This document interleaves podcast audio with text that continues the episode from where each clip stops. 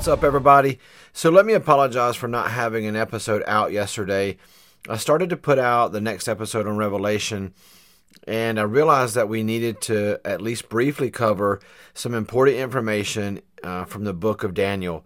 In order to truly understand the age that we are in, when it started and why it started, and how it comes to an end, we must visit Daniel.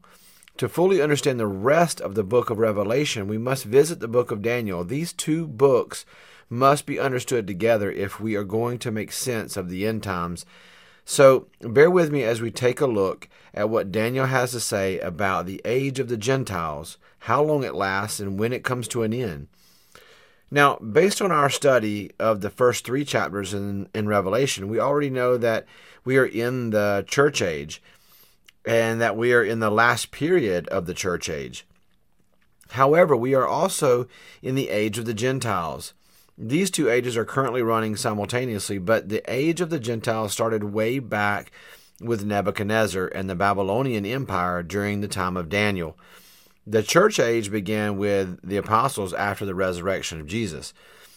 For us to truly understand the times we are in, how they come to an end, and how we transition into the things that take place next, covered in Revelation, starting with chapter 4, we must visit Daniel chapters 2, 7, and 9. With that said, let's jump into the book of Daniel and unfold the details pertaining to the age of the Gentiles. So, the age of the Gentiles is made up of four empires um, that the Bible talks about, four kingdoms or empires. Now, depending on how you look at it, some will classify the fourth one as being broken apart and the last part of it actually being a fifth empire. But um, when you look at the grand scheme of things and the two different, uh, the dream that Nebuchadnezzar has and the vision that Daniel has, it really implies that there's only four and that the fourth one is kind of stretched out over time and takes various forms ending, of course, with the Antichrist and the one world government, but more on that later. So, you know, the age of the Gentiles is made up of these four empires, and you know, and they rule over and impact the nation of Israel and you know its people for for a long time. So let me explain that during the age of the Gentiles, meaning the non-Jews, the Gentiles will have a greater position during that time. You know, look at what Jesus says in Luke 21 24. And they will fall by the edge of the sword and will be led captive into all the nations. And Jerusalem will be trampled underfoot by the Gentiles until the times of the Gentiles are fulfilled. So, times of the Gentiles is also referred to as the age of the Gentiles. So here you see that Israel will be defeated, taken captive, scattered among the nations, and Jerusalem will be trampled or defiled by the Gentiles, at least to some degree, until the end of the age of the Gentiles. So, why, when, and how did the age of the Gentiles begin? Well, to answer that, we must go back even further. It began because Israel disobeyed God and broke the covenant he made with them, and the age of the Gentiles was the repercussion for their disobedience, because Israel was subject to the law and the consequences for breaking it. Exodus 23:11 says, "But during the 7th year let the land lie unplowed and unused. Then the poor among you uh, among your people may get food from it, and the wild animals may eat what is left. Do the same with your vineyard and your olive grove." So God said that they could farm the land for six years. On the seventh year, they, they were commanded to let the land rest. Every seventh year was a Sabbath year for the land to recover. So, you know, as you read more about that, you know, on the sixth year, God would also give them like a double harvest. He made sure they had plenty to make it through that seventh year so that they could allow the land to rest. It wasn't like they were going to starve. So they kept this covenant for a time, but eventually they stopped and they began farming every year, including the Sabbath year or the seventh year. And yet they continued to disobey and break this law or covenant for 490 years until they owed the land or they owed God in the land 70 Sabbath years of rest. Okay, so 490 years out of that 490 years, that's 70 Sabbath years that they broke and they now owed. So this is how God is with us sometimes. He will let us continue uh, in sin and disobey Him sometimes for a while, even, but eventually, if you don't come to your senses, He will get a hold of you and discipline you and wake you up to your disobedience. And that is what He did with the nation of Israel because they were under the law and the land covenant. And so, because of their disobedience, the age of the Gentiles began, and God allowed Nebuchadnezzar because before this they had never been defeated. Jerusalem had never been, you know, conquered and defiled and, and ruled like this. And so, and they had never been scattered out of their out of out of Jerusalem like this, out of their land. So, because of their disobedience, the age of the Gentiles began, and God allowed Nebuchadnezzar and the Babylonian Empire to conquer Jerusalem and take the people captive.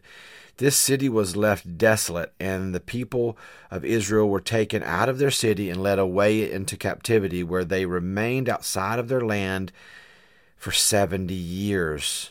These are the 70 Sabbath years that they owed uh, to that land. And so God took them out of that land, and they were kept out of that land for seven, until the 70 years was repaid.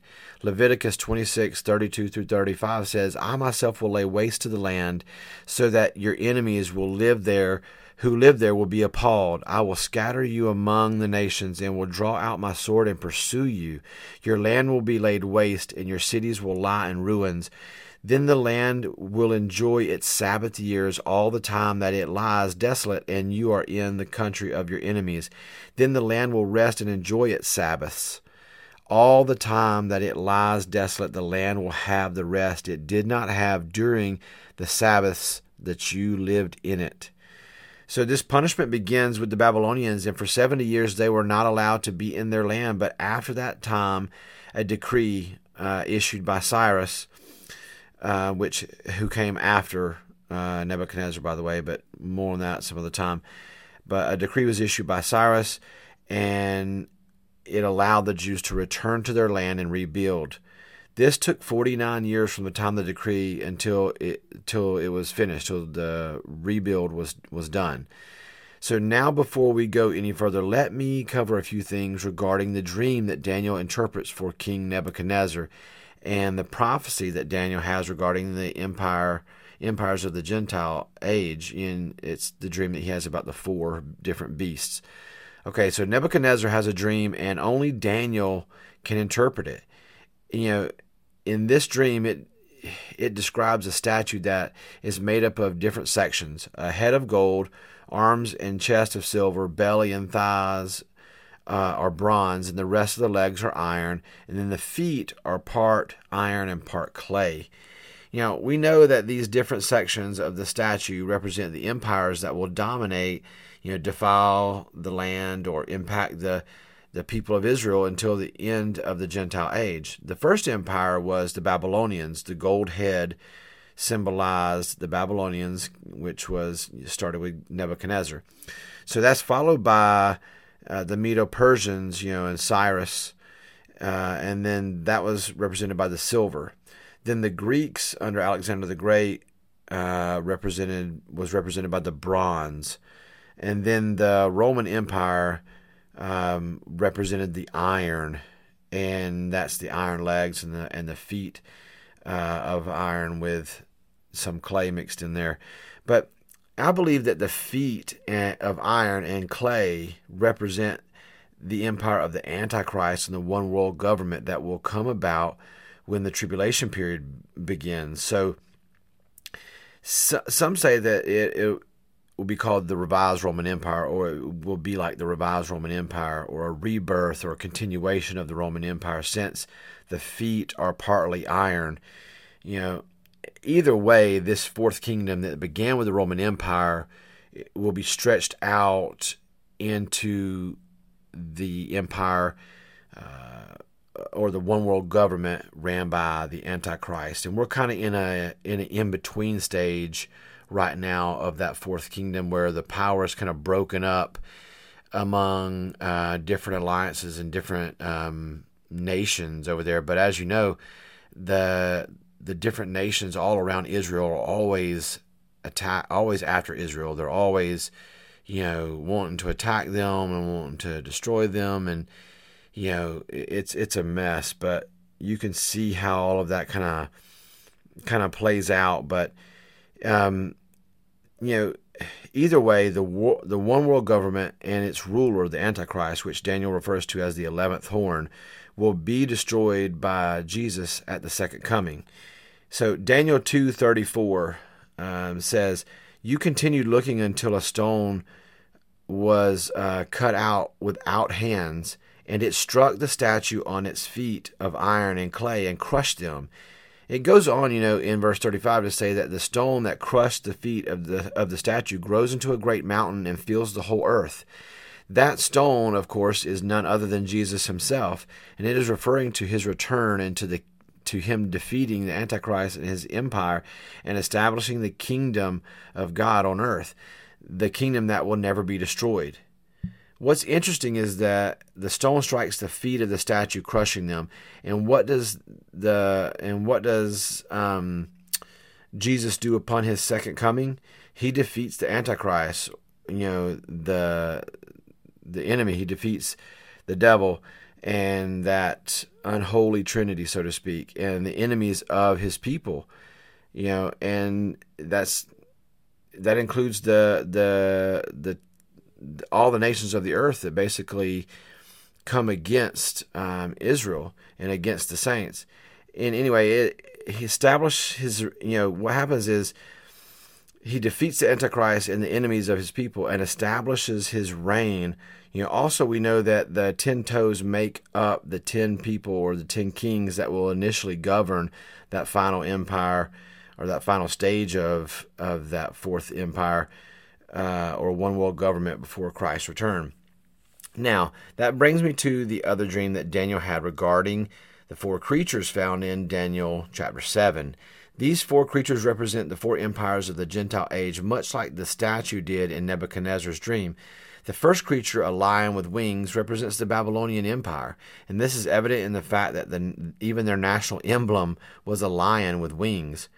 Now, the the second beast was like a bear, standing lopsided, you know, with one side raised up more than the other, and it had three ribs in its mouth or in its teeth, you know, in its mouth. The this represented the Medo-Persian Empire, and the Persians were more were the more dominant force in this alliance, causing it to to be lopsided, so to speak. And the three ribs in the mouth represent the nations they devoured, which were Lydia, Babylonia, and Egypt. The third beast was like a leopard with four wings and four heads. This represented the Greek Empire under Alexander the Great. The leopard with wings represents the speed at which the Greek Empire spread, which was only only took four years, you know, under Alexander the Great. And then the four wings and four heads uh, represent the empire breaking into four parts with the death of Alexander the Great. And so it went to the four generals that were under him. So the fourth beast is described as being terrifying with iron teeth and ten horns. But there is no animal comparison made to describe uh, this fourth beast, only that it is dreadful, terrifying, and extremely strong you know, with ten horns. But he goes on to say that an eleventh horn comes up, and three of the first horns are uprooted or torn out by the root, before it, before the eleventh horn. And that this eleventh horn has eyes like a man and a mouth uttering great boasts. The fourth kingdom began with Rome, but becomes an alliance of Gentile powers over time. Um, just look at what you know Hitler uh, did with Germany against the Jews. Um, you know, it be- it began with the Romans, but the Roman Empire was never destroyed and replaced like the prior empires it just broke apart and dissolved into various nations over time. But even today, Israel is still dealing with um, the Gentiles. look at the Palestinians that are on their land, and they're always having that fight with them uh, on their land. And the Muslim Dome of the Rock sits upon the Jewish Temple Mount. So, in that respect, defiling that holy place just as the scripture said it would be until the end of the Gentile age. You know, as for the fourth beast, the ten the fourth beast, the ten horns represent the ten initial rulers or kings that will govern this final uh, stage of the empire, uh, the Gentile age, and the three and three of these rulers will be uprooted or subdued by the eleventh horn or the Antichrist. It goes on to say that the eleventh horn is larger than the others, and he will rule the one world government with the seven remaining horns or kings under him. You know, Daniel 7 goes on to say that the 11th horn or Antichrist would wage war against the saints. That is, those who come to salvation during the tribulation period. It also says that he will uh, overpower them until the Ancient of Days arrives and passes judgment in favor of the saints of the Most High, and the kingdom is given over to the saints. Daniel 7:23 says that this fourth kingdom will be different from the others because it will devour the whole earth and tread it down and crush it. And this lines up exactly with what is expected from the Antichrist and the one world government. You know, it's going to be the only nation uh, before Christ, you know, sets up his reign where the whole world is subdued under one government. So that that's that's kind of incredible. Daniel chapter 7, 25 says, He will speak out against the Most High and wear down the saints of the highest one. And he will intend to make alterations in times and in law, and they will be given into his hand for a time, times and a half a time. Here in Daniel and in Revelation, we will, you know, which we'll get to down the road, are the only places that mention this description of, of time, a time, times a, and a half a time. Thanks to Revelation, we know it to mean 3.5 years. So when the seven year tribulation period begins, the first three and a half years will be peaceful, so to speak. Um, and, you know, that peace treaty is established with Israel.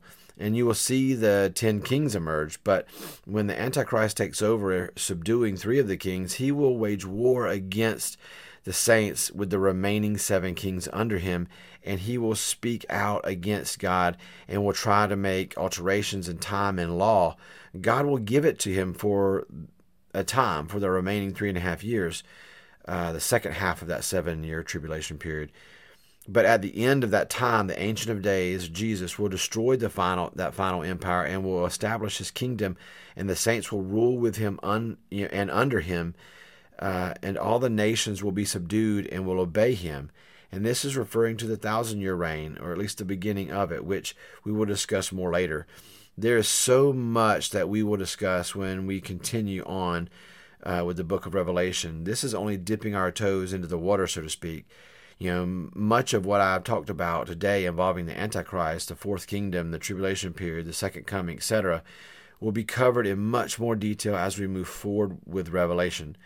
So now we know the age of the Gentiles began with Nebuchadnezzar and will continue until the second coming of Christ, with the Antichrist being the final ruler and the one that will be destroyed by Jesus and his return.